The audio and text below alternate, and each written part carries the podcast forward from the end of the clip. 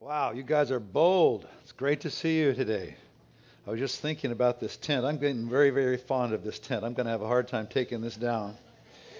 I really am. It's kind of nice. Uh, kind of makes things different, doesn't it? Sometimes I think we die of sameness, you know.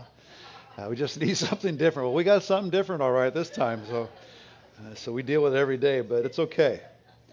So hopefully you have an outline, and if you don't, uh, you can just listen. But um, the title of what I want to share today is called the Salt and Light Company. That's who we are, and I get it from Matthew chapter 5, verses 13 to 16. You're the salt of the earth, but if the salt loses its saltiness, how can it be made salty again? It is no longer good for anything except to be thrown out and trampled underfoot. You're the light of the world. A town built on a hill cannot be hidden, neither do people light a lamp and put it under a bowl. Instead, they put it on its stand, and it gives light to everyone in the house. In the same way, let your light shine before others that they may see your good deeds and glorify your Father in heaven. So, Lord, I just take you take this word, uh, your salt and light company, and I pray you to empower us, encourage us, and energize us uh, today to do your bidding in the earth. In Jesus' name, Amen. So we see as Christians we have this very unique role to play. The Bible calls it salt and light. I think you can't do much without light, can you? And so that's who we are. We're the light. Jesus is the light of the world, and we reflect Him. And and uh, he, the Lord says, the outcry against Sodom and Gomorrah is so great and their sin so grievous. I'll go down and see if what they have done is as bad as the outcry that has reached me. If not, I will know. The men tor- turned away and went toward Sodom, but Abraham remained standing before the Lord. Then Abraham approached him and said, Will you sweep away the righteous with the wicked? Wonder if there are 50 righteous people in the city. Now, Sodom at that time alone probably had 10,000 people. So you say, well, we wonder if they're just 50. Will you spare, sweep it away and not spare the place for the sake of the 50 righteous people in it? Far be it from you. He's playing against God's own. Far be it from you, O mighty one, O loving one, to do such a thing, to kill the righteous with the wicked. Now he's beginning to bargain with God, treating the righteous and the wicked alike. And the whole point is, he doesn't treat the righteous and the wicked alike. Far be it from you, will not the judge of all the earth do right? So he's like telling God to be righteous. It's pretty humorous, but anyway, uh, so not because the wickedness wasn't didn't deserve it, it's because of the righteous person. We're the salt of the earth. So as we think about the earth, wow, that's some essential business we are. right? You can't, can't you wouldn't want to. If you're very, very unrighteous, don't cancel out the church. They're the one that's keeping you alive. Right? Now, I know that sounds a little egocentric, maybe, or whatever, but really it's not. Now, think about our own area here. Let's say there's 500,000 people in uh, our area, right? We only need 500. We, we got that in our own church, right? So we're keeping the whole area alive, aren't we? no, I know there's plenty of other great churches meeting and actually doing the same things we are. So it's very interesting. All the pastors get really insecure about what everybody's doing. You know, what are you going to do now? Are you, you going to meet? You're not. You know, they're trying to figure it out. You know, so it's really kind of this is a crazy time anyway. So uh, this doesn't mean though that we won't experience persecution. So we do have those troubles, and uh, there is persecution. Matthew chapter five. I'll just read those verses. That sometimes we actually uh, experience persecution from the enemy for what, who we are. And actually, uh, but it's controlled persecution, by the way. Uh, God's in charge of that as well. But he didn't keep himself immune from that when he came to the earth. Part of the reason why he came was to buy us. And that meant he had to suffer, right? And sometimes we're called to suffer along with him. But listen what he says. Matthew chapter 5. Blessed are those who are persecuted because of righteousness, for theirs is the kingdom of heaven. Blessed are you when people insult you, persecute you, and falsely say all kinds of evil against you because of me. Rejoice, be glad, because great is your reward in heaven, for in the same way they persecuted the prophets who were before you. And of course, in the same way they persecuted Jesus as well. This rejoice and be glad. I don't know how to explain this, but I just keep getting this overwhelming bubbling up of joy in me. I'll just be walking along and I just start getting happy. I've been getting this bubbling up, this joy in me. Uh, it's just been, I know it's supernatural because the circumstances around don't warrant it at all. You know, they've been really bad, you know, but but it, it's, it's amazing. And uh, I just think there's joy even in this time. Matter of fact, I just encourage you all to find your joy because God's really not worried about the politics or anything else. He's not really concerned about it. He actually sits on the throne of the whole thing. He understands what's going on, right? So the most important thing for us is that we we're not included when God judges the wicked. Matter of fact, sometimes we experience direct discipline of the Lord primarily so that we're not condemned along with the rest of the world, you know? Sometimes we get disciplined by the Lord just so we're not condemned with all the rest, so we don't experience horrible, horrible problems, horrible, horrible difficulties. Matter of fact, this principle is, is so real that actually I, I, I love Psalm 91 so much. And I just encourage you all to pray these things because this is our rightful position. And if you find yourself in a difficult place, you have this thing which will be reflected in this message over and over again. We, this little thing called prayer, it's your lifeline. Think of yourself as way under the water, way under. The, I've scuba dived one time. Man, I didn't do it twice. Because like I'm way under the water and I got this thing on, and Janice is over there, and we're going, we're swimming, we're swimming. Oh, look at that fish. Okay, that's nice, but I think I just don't want to die. I'm fine, you know.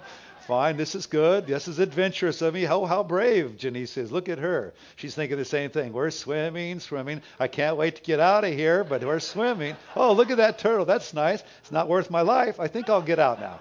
All right, that's uh, pretty much my my scuba experience, right? So we may be in trouble, but we have a lifeline. We have a breathing apparatus. It's called connection with Jesus. It's called prayer. People, I'm amazed by how many people don't pray during a time like this. This is your breath. This is where you get life. The supernatural presence of God comes when we pray, we ask Him. I'll just have to exaggerate this a little bit by Psalm 91. It's one of the most dramatic examples of this lifeline. Whoever dwells in the shelter of the Most High will rest in the shadow of the Almighty. I will say of the Lord, He is my refuge and my tr- fortress my God in whom I trust. Surely he will save you from the fowler's snare, whatever it is, and from what? The deadly pestilence. He will cover you with his feathers, and under his wings you will find refuge. His faithfulness will be your shield and rampart. Sometimes we don't read those passages and think we don't think through them very clearly. We're thinking that when you walk with God, you're not going to have any problems. No, it's precisely because you have problems that they wrote Psalm 91. this isn't just for unbelievers; it's for us. you will not fear the terror of night, nor the arrow that flies by day, nor the pestilence that stalks in the darkness, nor the plague that destroys at midday. A thousand may fall at your side. That's not because you're, you're not in the you're with the people. You're in the you're with everybody else. You're in danger. May fall at your right uh, at your side, ten thousand at your right hand, but it will not come near you. You'll only observe your eyes and see the punishment of the wicked. If you say, The Lord is my refuge, and you make the Most High your dwelling, no harm will overtake you, no disaster will come near your tent. That saying thing, that's prayer. So you can take these scriptures and say, Lord, you're my refuge. Lord, you're my refuge. If you get COVID 19, you say, Lord, you're my refuge. If you don't get COVID 19, the Lord, you're my refuge. You make the Most High your dwelling. You do it personally. You connect. You put on that breathing apparatus and you breathe. A lot of people don't breathe, they just coast. They don't put their scuba gear on, right? Even in horrible danger, they're too afraid or they have no faith. They don't know who they're connected to. No harm will overtake you, no disaster will come near your tent. For he will command his angels, that's why I like tents. For he will command his angels concerning you to guard you in all your ways. They will lift you up in their hands so that you will not strike your foot against a stone. You will tread on the lion and the cobra. You will trample the great lion and the serpent. How many know that the serpent and the lion are symbols of demonic power, d- demons, and the devil himself, right? Wow, I get to tread on that? Whoa. Because he loves me, says the Lord. That's your only qualification here. Because he loves me, I will rescue him. Not because I was so great, not because I was so pure, not because I was perfect. I will rescue him. I will protect him, for he acknowledges my name. He will call on me, and I will answer him. I will be with him in trouble. I will deliver him and honor him. With long life, I will satisfy him and show him my salvation. Wow. We are the salt of the earth. We are the light of the world because we have this access to God to call on his name, both for ourselves and for other people. There are three ways that God uses Christians as salt and light in the earth. And I can think of probably more than three, but there's three really nicely outlined in Colossians chapter 4, verses 2 to 6. And I want to read these, all right? So here's the first one Devote yourselves to prayer, being watchful and thankful. So How are we the salt and the light of the earth? Well, we pray for the earth. We pray for our neighbors, our friends, everybody around us. That's how we're salt. We, in some ways, can't give more than our prayers. We're standing before the Lord, the very Lord of all the earth, and we have access to Him because we're his sons and daughters. So, he says here, devote yourselves to prayer, being watchful and thankful, and pray for us too, that God may open a door for our message so that we may proclaim the mystery of Christ, for which I am in chains. Pray that I may proclaim it as clearly as I should. Be wise in the way you act toward outsiders. Make the most of every opportunity. Let your conversation be always full of grace, seasoned with salt, so that you may know how to answer everyone. So we see some things play out. And the first one that I mentioned is this prayer place. This prayer place. And could I just take a little digression here, which is really relevant for our time? We should pray also for kings and all who are in authority. Is that just the good kings that we pray for? Or do we pray for the bad ones? The good kings need the prayer, but how much more do the bad kings need the prayer? So it's so important. It's important to be political until it starts interrupting your lifeline with God and getting a bigger picture. God, just say something about this. I want you to understand as we look through the scriptures and we understand how prayer works. Prayer is a process. Sometimes we pray and boom, the thing happens right away. But many times we keep on seeking, we keep on knocking, and we keep on asking, and we let God shape it. We're in a now time where we're going to let God shape this, right? We have to trust Him. We can't just say, oh, I'm not going to pray for that person or that. You know, the ones that are the wickedest, the ones that are in the most screwed up, uh, whether politicians or any kind of other leader in business or industry, it's so important that we pray. It's part of our position as salt and light. When you stop praying, you stop being salt and light because you have access. You have the access to the most important person in the universe, the one that's over all the presidents and all the leaders of industry and all the leaders around everywhere. He's the one that's over all of it. And you have access, your personal friends. Matter of fact, you're his dad, you're his son, son and daughter. So we should probably call down some favors from dad, don't you think? Yeah. Right? But thing is, now let me just explain this a little bit with regard to prayer, how important it is.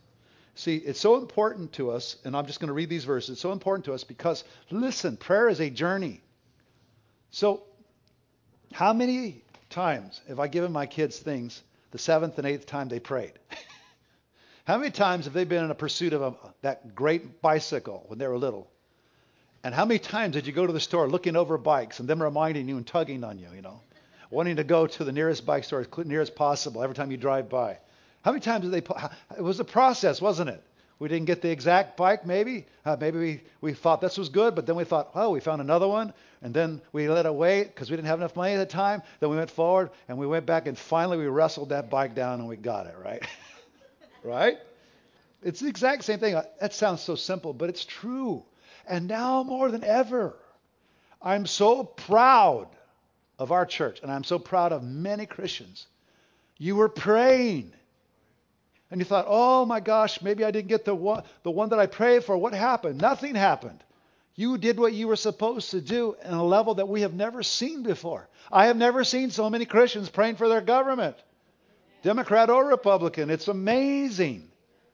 So God didn't just slam the door in our face and say, I ain't going to answer those prayers. No way. You just haven't seen the thing play out yet. You don't know where this is going yet. It may take a year. It may take year, two years. It may take, I don't know how it's going to play out. All I know is I am so proud of the church. The church, Catholics and Protestants and all of them praying and asking God for a good result. I don't think there's ever been a season in my entire history where people prayed harder for their leaders than now. Do you think God's just going to go, ah, you naughty kids, you've been so nasty. You wanted that bike, I ain't giving you a bike. Would you ever do that with your kids? I ain't going to do that. That's stupid. What do you want a bike for? Well, Dad, I, I just like bikes. No, my kids, even if they want the stupidest stuff, man, if they pray hard enough, like I can tell it now. I would never tell them when they were younger, but now, even they want the stupidest stuff, just because they want it, I want it. You know, I just try to find it and find out, even things I don't know anything about.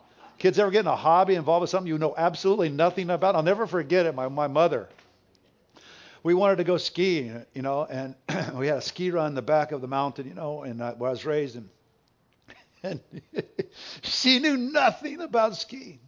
But one day, because we wanted it, she took us around the back of the mountain and she taught us to ski. I mean, she she didn't teach us, but she gave she had knew nothing, never, nothing, but she knew that we liked it. So she sacrificed and paid money, did the whole thing, you know. It was a great cause of joy for us for a long time. And there was a couple of things like that she knew nothing about, but she just wanted our kids to have it, right? So the thing is, God knows what we need, what our country needs. Your prayers haven't been wasted, so don't stop praying. We don't know what the end of this is. We don't know, but I'll guarantee you, all I know is because there's so many millions of Christians praying, you should be bubbling up with joy because it's going to turn out right no matter what. It will. It may take a few years to unfold. But see, the thing is, if you don't believe in your prayers, then you can't clap.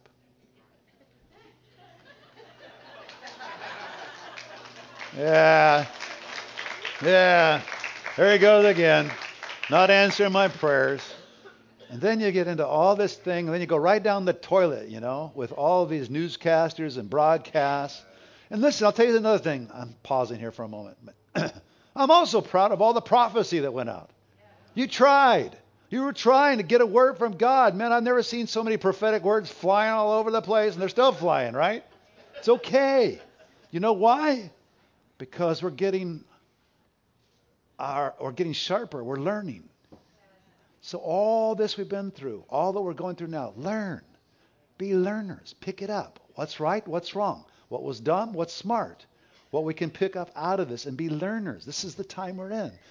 You have you can't be a learner if you think God's evil and you didn't measure up somehow and you got it wrong and then you start throwing rocks at people who are, got that prophecy. And yeah, I heard them. They said this. And uh, I knew that prophecy stuff doesn't work. Prophecy works. You know why prophecy works? Because God's a good dad and he still talks.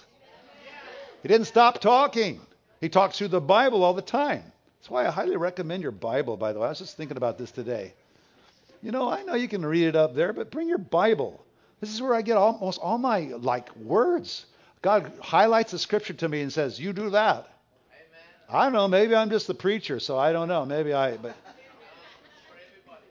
yeah, this is where you get all these great ideas and thoughts. Hey, I could be just like David. You know. Hey, I could do that. Hey, Paul did that.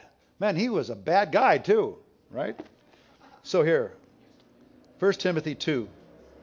I urge then, first of all, it's interesting, he says, first of all, that petitions, prayers, intercession, and thanksgiving be made for all people, for kings and all those in authority, that we may live peaceful and quiet lives in all godliness and, godliness and holiness. So, wait, wait a minute, that guy's no good. How can we live in godliness and holiness with that person or that gal or whoever it is that's really?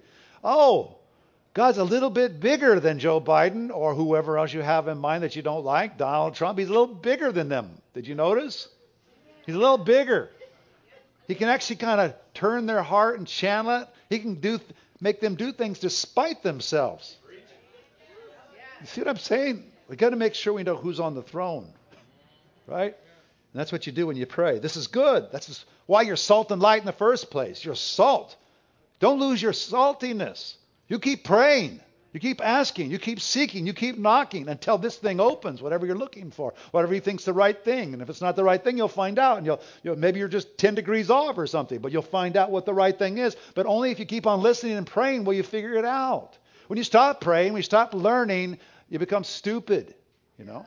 And I don't want to be stupid. There's enough stupid people running around already. I don't need to be one of them, right? Then he says at the end, This is good and pleases our Savior. He likes you to pray for those in authority. All of them. Gavin Newsom.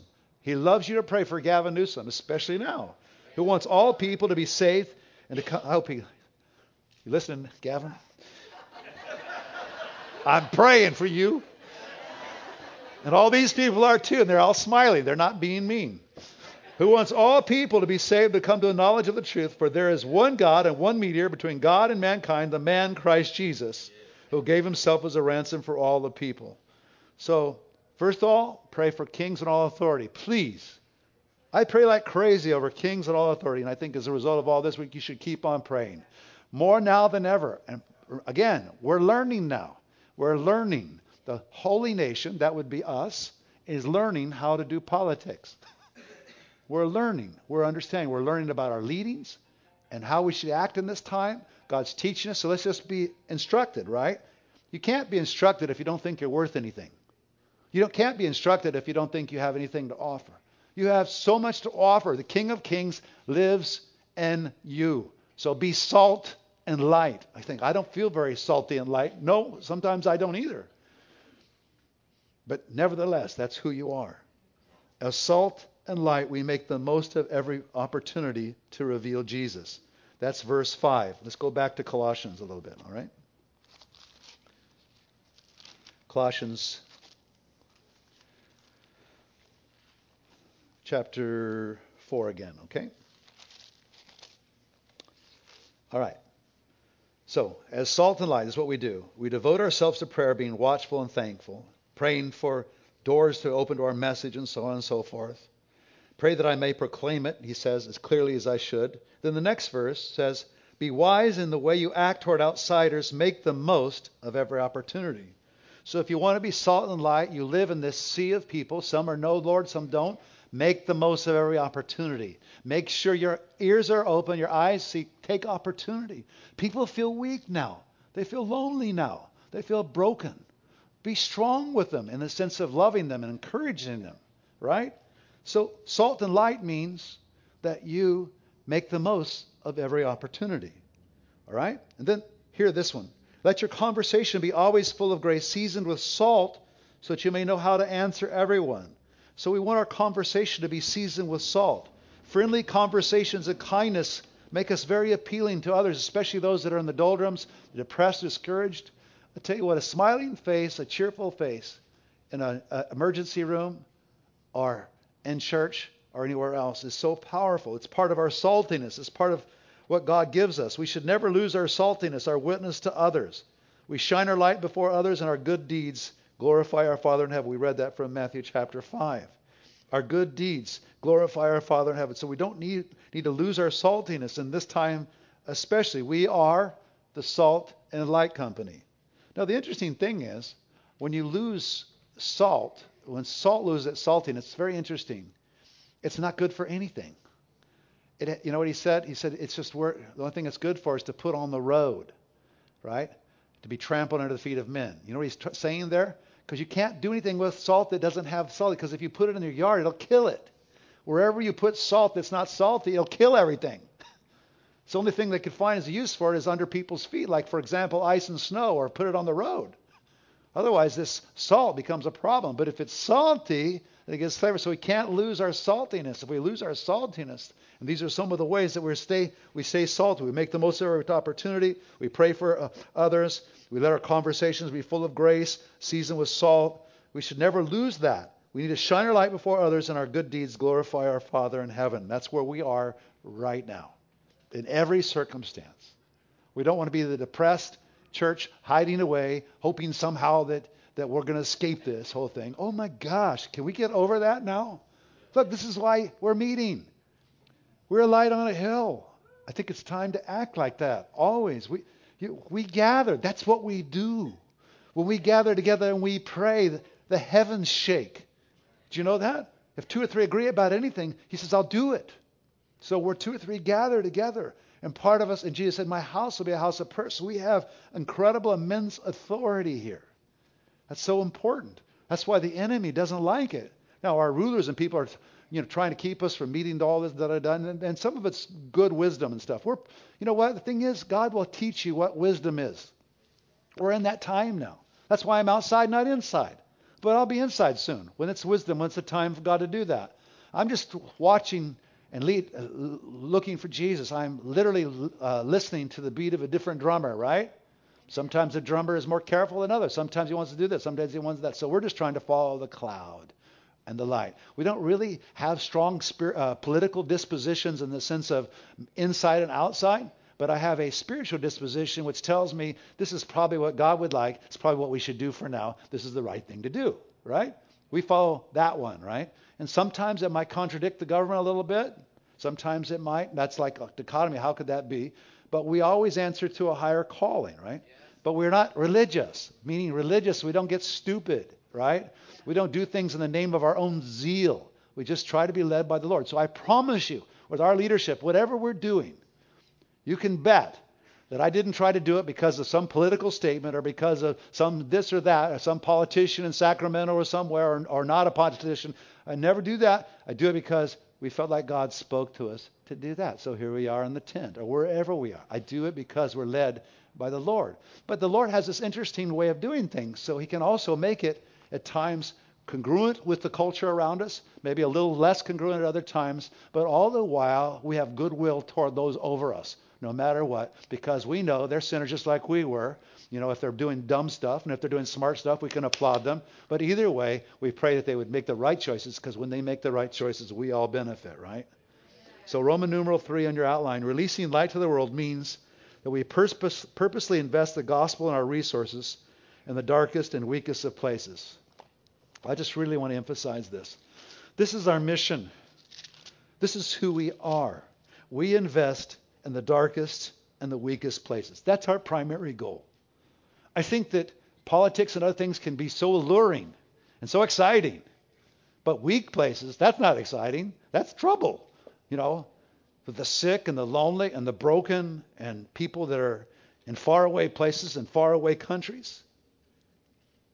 That's our real salt. That's where our light needs. We need to go to dark places. So who's the weak places? Well, the homeless. And oh, is that hard? We're right in the middle of doing it now. But you know what? Here's what got me in the way, got in the way of me working with the homeless for a long time.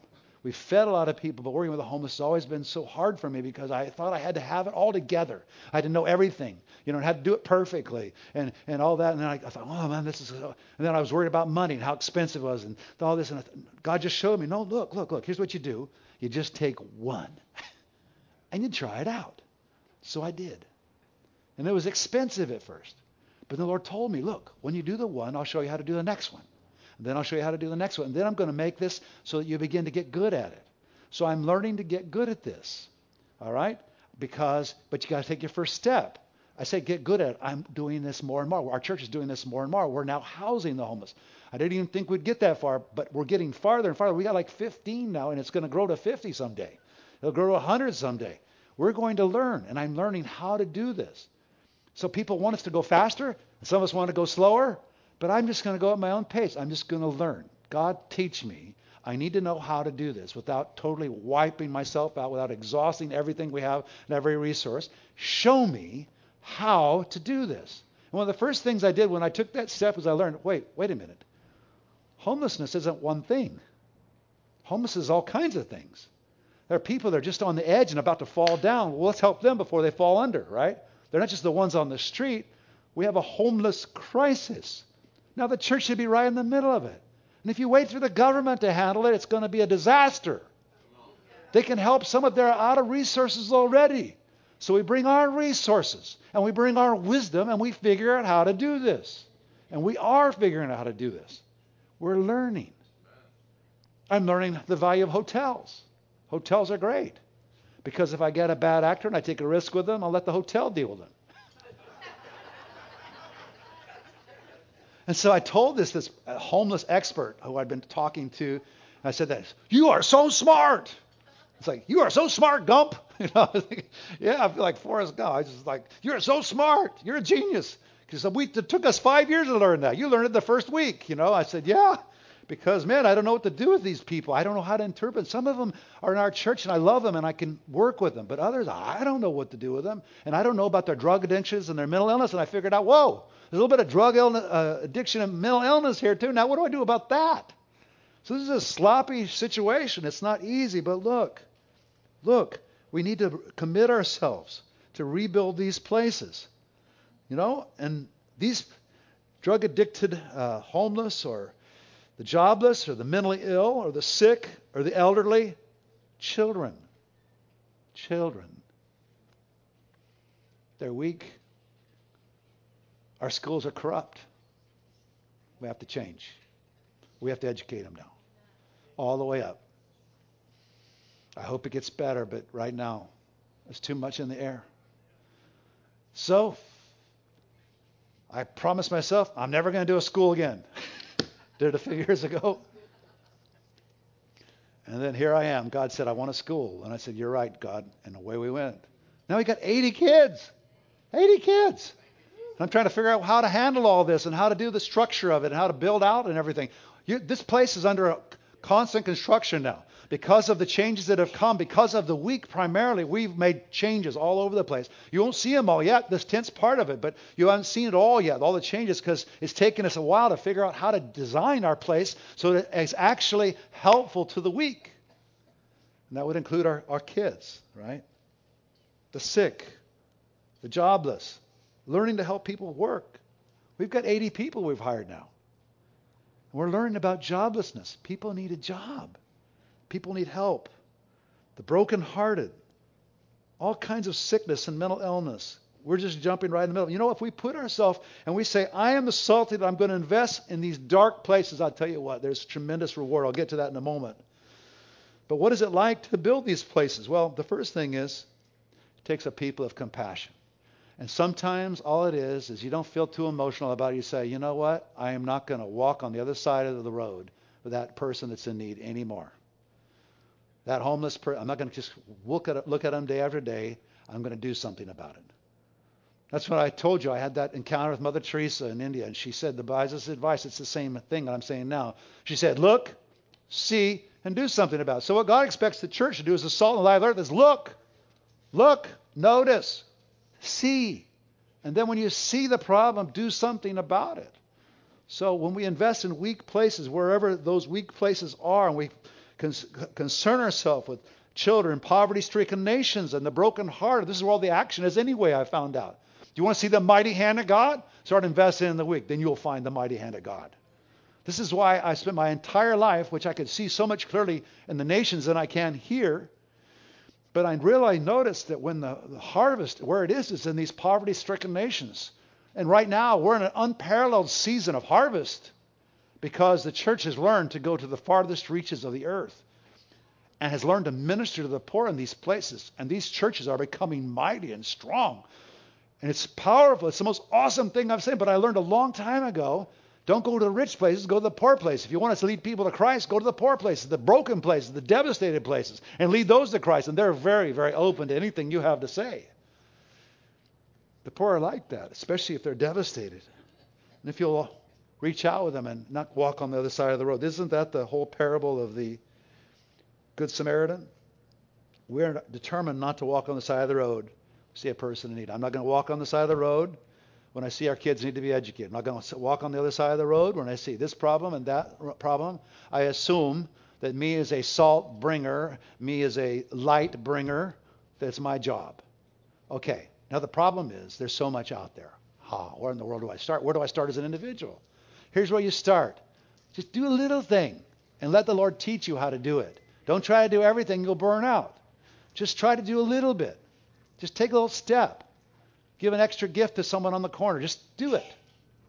You go, whoa, what about this? What about that? You know, gosh, am I going to make them depend? Don't think like that. Just learn. Step by step. Just learn and let yourself grow into it. Give yourself some space. You don't need to be super duper uh, houser of everything. you just need to be get started. Like I started with that lady, and the Lord spoke to me so clearly. He says, "You help this lady, I'll show you how to do more." So we did. She'd been homeless 15 years. And I found her a place to stay, and I just paid for her to stay there. And then she stopped coming to our church. And I thought, oh, that's horrible. But then I thought, nah, that wasn't why I did it. So I just kept doing it. It's been like seven, eight years now. And I found out a couple years ago she was going to a friend of mine's church, and she's doing great. And I thought, all right. But I didn't stop doing it because she didn't go to our church. I just keep doing it, right? But she was my seed. She showed me. When I did that, then the Lord showed me. And then you know what? I'll get, I'm good. I don't want to get ahead of myself. But there's all kinds of things that go. I, I almost went the wrong way. All right. Second thing is faith. Believing God will show us how to build one step at a time. You just have to get started. Look, see, and do something about it. And then God will show you how to do more. You don't have to be everybody's solution. Just do what you can do in the moment and let God grow you, right? Restoring devastated places requires an entire spirit filled community with their unique gifts, abilities, wisdom, experience, and background. Every gift counts. Everyone can shine their light. Now, here's the thing as we address our community, all of you have different gifts and anointings to do stuff. So when I'm learning about this whole thing of letting our salt, uh, uh, uh, being salty and letting our light shine, is it takes all of us together. And if all of us get our gifts going toward the weak, then guess what? We can do it. Because people have these un, uh, unusual giftings, abilities they didn't even know they had financial abilities, abilities and skills in terms of dealing with broken people, um, abilities to be friends, uh, abilities to notice, prophetic abilities, uh, even healing, anointing abilities. We direct them, and all of us do it. Then God starts calling out our giftings. You want to see us really become light and salt? It's when God starts activating all of our abilities. Most of us don't have our gifts activated because we've pointed our gifts at the church and those that have. Start pointing your gifts at the have nots and see what God does. If you want to be prophetic, start pointing your gifts at the have nots and see what kind of anointing God gives you to be prophetic to them. You'll read their mail. You'll talk about things they could not imagine. You'll encourage them. You'll lead them right to Christ. Every kind of gift like that, it works that way. We just got to make sure we point it in the right direction toward this world that God loves so much. We are His salt and light company. And if we stop being salt and we stop being light, what happens to us? Well, we get trampled. In our world today, even the other party, whichever one that might be for you, we understand basic.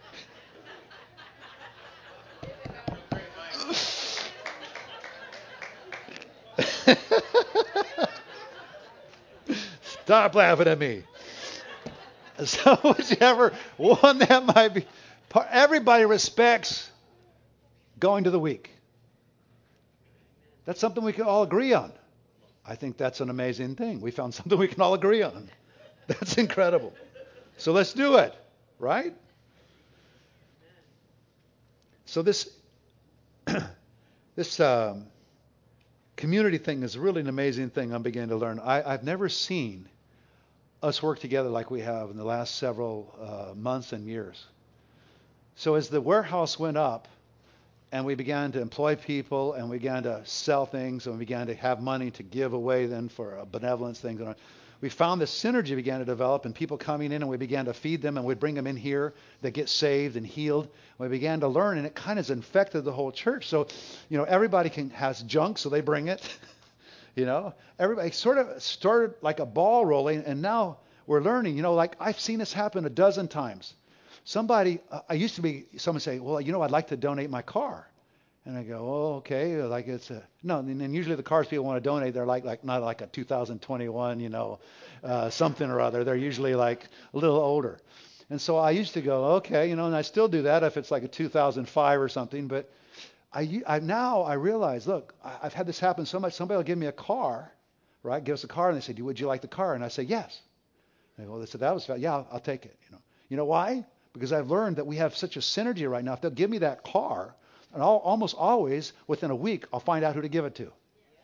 It's amazing. Sometimes I find out the same day, and it's a lot of stuff like that. People are generous and they give, and then we find out the next day who to give it to. So that's the whole body beginning to work.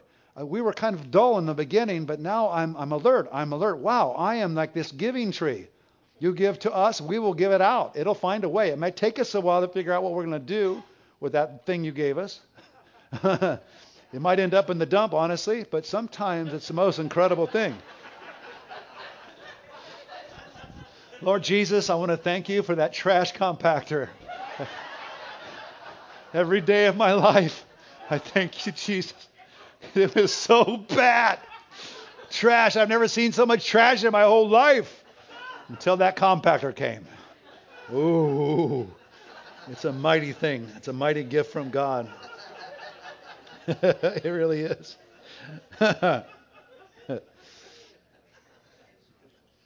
so, let me just say this before I move on. I'm almost done.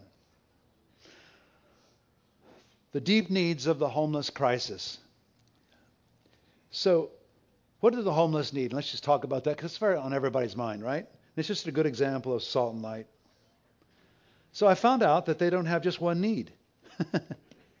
Duh. But they have multiple needs. First thing is they need a relationship with Jesus. They need someone speaking to them on a supernatural level that they can have hope that they're going to be okay, that God will take care of them. Right? We just assume that as believers we have that, but a person's on the street or homeless or in a really tragic situation. They might not be homeless in the sense of they've been out there forever, but they're facing that, as some of you are maybe. They're facing, well, what am I going to do about my home? You're homeless. What, what am I going to do about my apartment? What am I going to do? There's a crisis. The, the rents have all gone up, right? But people's wages didn't go up. And people also are out of work. So some of you right now, even today, are trying to figure out where am I going to live next month, or, or where am I going to work, or I lost my job, or, or whatever, right? So the thing is, I'm learning, okay, but let's just take the worst of it, the worst situation with regard to a homeless person, you know, the person that's really, really destitute, right, and been on the street for a while. I'm learning something about this. One of the reasons why we keep having the problem is because the salt and the light company haven't gotten busy yet. And then we thought, well, we'll just uh, depend on everything, the money and the resources and the wisdom of all the world, but they're they're over their head. Way over their head. I thank God that the government will do something and help people in some ways, but the problem is so massive. And so what I'm learning is it takes several things to heal these horrible social issues that we have today. One of them is, let's just start there, a relationship with Jesus. That solves a lot of problems because then you get them being salt and praying and then you get them giving, right? And the whole thing, right? And so and God rewards them and God blesses them. They learn how. But people that are in crisis and are homeless, they just they they got to have a living space with peace. They have to have some place. They got to find a place to live, you know, some place they can because they can't get well on the inside, get a job and do all that till they settle their life down just for a second so they can think, right? They're too busy surviving. And so we have to learn to have those places. They need a job. They need a healing community of friends. Oh my gosh, how important this is. They don't have friends. They need friends. We can be their friends. They need friends. And they need miracle power. See, they don't just need a home, they need all this other stuff too, or they won't ever get out of where they're at. So that's what we come in. That's where we come in. So a person that's homeless, when they bring them in, even if you put them in the house or the place, they still need all these other things because if they don't have it, they're going to fall right back in. They're going to have a hard time. They need real relationships with real people who really care for them. They need real prayer, real miraculous power of Jesus. They need a healing community. They need a job. They need a place to work now. And they need a job, and you got to have a little room for them, space for them. Right? You got to give room for them because they're not used to working. So you got to lower the bar a little bit. See, all of that our government can't take care of all these needs. They can give them a place to stay, but what about their drug habit? Somebody's got to walk through that with them. Who is that that walks through that with them? Us, the salt and the light. But if you leave that undone, you give them a space to live, but then you see what happens. The thing goes even worse. I gave you a place to live, but I didn't take care of all these other emotional needs. I need friendship. I need belonging. I need love. I need prayer. I need Jesus. I need life. I need hope. Put me in a square box, fine, but that isn't going to solve my problem. It might even make it worse. But if you put all of it together, ah, then you have something, right? Let me just say this, and I'll finish this way. Sowing seed among the weakest in our world is high yield seed.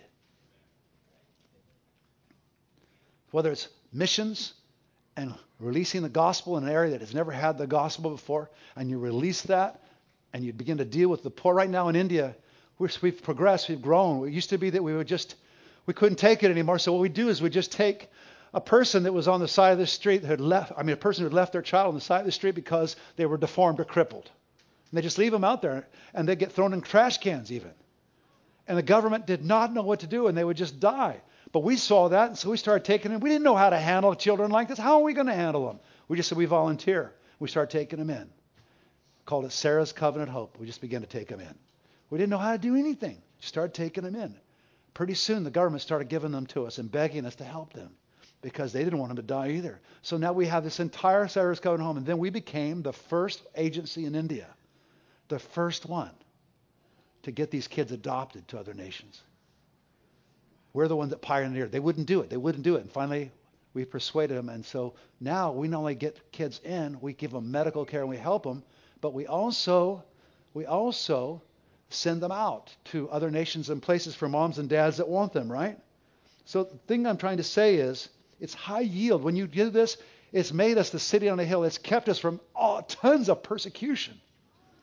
It's kept us from lots of pressure from the government. They like us because we do that, right? And other things like that. You know, so it's high yield. It bears in so many ways, and not only that, but there's a joy and there's a power and authority in our movement because we do these sort of things. The scripture says, "Give and what? It shall be given to you." And what does it say after? Good measure, pressed down, shaken together, running over. You know what? We have never had such prosperity in our church. Last year was the biggest year we've ever had. Good measure, pressed down, shaken together, running over. I'm trying to figure out what's what. It's just because you can't outgive God. You keep giving and giving and giving. Guess what? Good measure, pressed down, shaken together. It's high yield seed to you, but it's also high yield seed to others, right? Both ways. There's a certain joy that comes with it. That's why I think I've been bubbling up. I get happy every once in a while, just for no apparent reason. I just bubbling. Why? It's part of the joy of the Lord. And also, as we sow seed in these weakest places, the progress of the gospel in our city and in poverty racked places throughout the earth is outstanding. These people will receive. By the way, right now, we're in the midst of a revolution. I'm going to call it right now. So we've had this Hispanic church here for a while, but they're beginning to take root. They're beginning to grow, and we're doing it in conjunction with the warehouse. You should have seen this tent. It was filled with people. And the pastor of the Hispanic church is standing up there preaching the gospel. And he's, it's, you could just see it. I could see it. I, I saw this tent's going to be filled. And we've been doing this for years, but this yield seed, when you start dealing with the practical needs of people, it brings results. It causes impact. It causes change. It causes healing. It causes anointing. It causes blessing. Right? It's a blessing to us and a blessing to them. High yield seed. Just invest in the weak. That child, those children that we have that we're investing in right now, high yield seed. We're going to get a huge return from our investment in our kids. We're going to see what comes out the other end. They're going to be um, awesome kids, powerful, spirit filled kids and all the rest wherever we sign our light and invest in weak places. That's our job description. Invest your life, you know, place in weak places. Well, I wanted to invest in like this and that, but just go to the lowest place and you'll find that it's high yield. It'll bless you financially, spiritually, mentally, emotionally, and it'll bless the world the same way and release great power. Amen? Amen. All right. Let's all stand.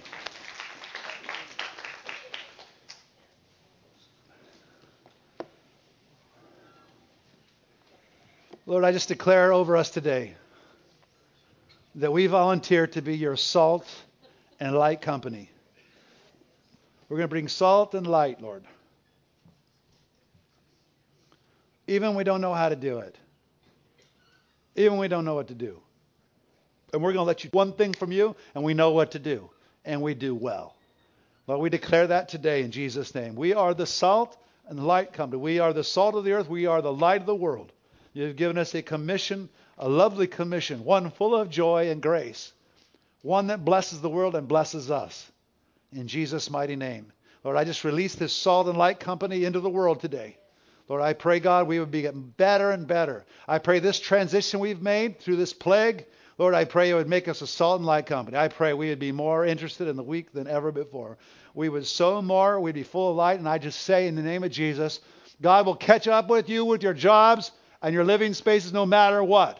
Just keep your boat pointed the right direction and make sure you're always salt and you're always light. I give you that commission. Be salt and light in the mighty name of Jesus.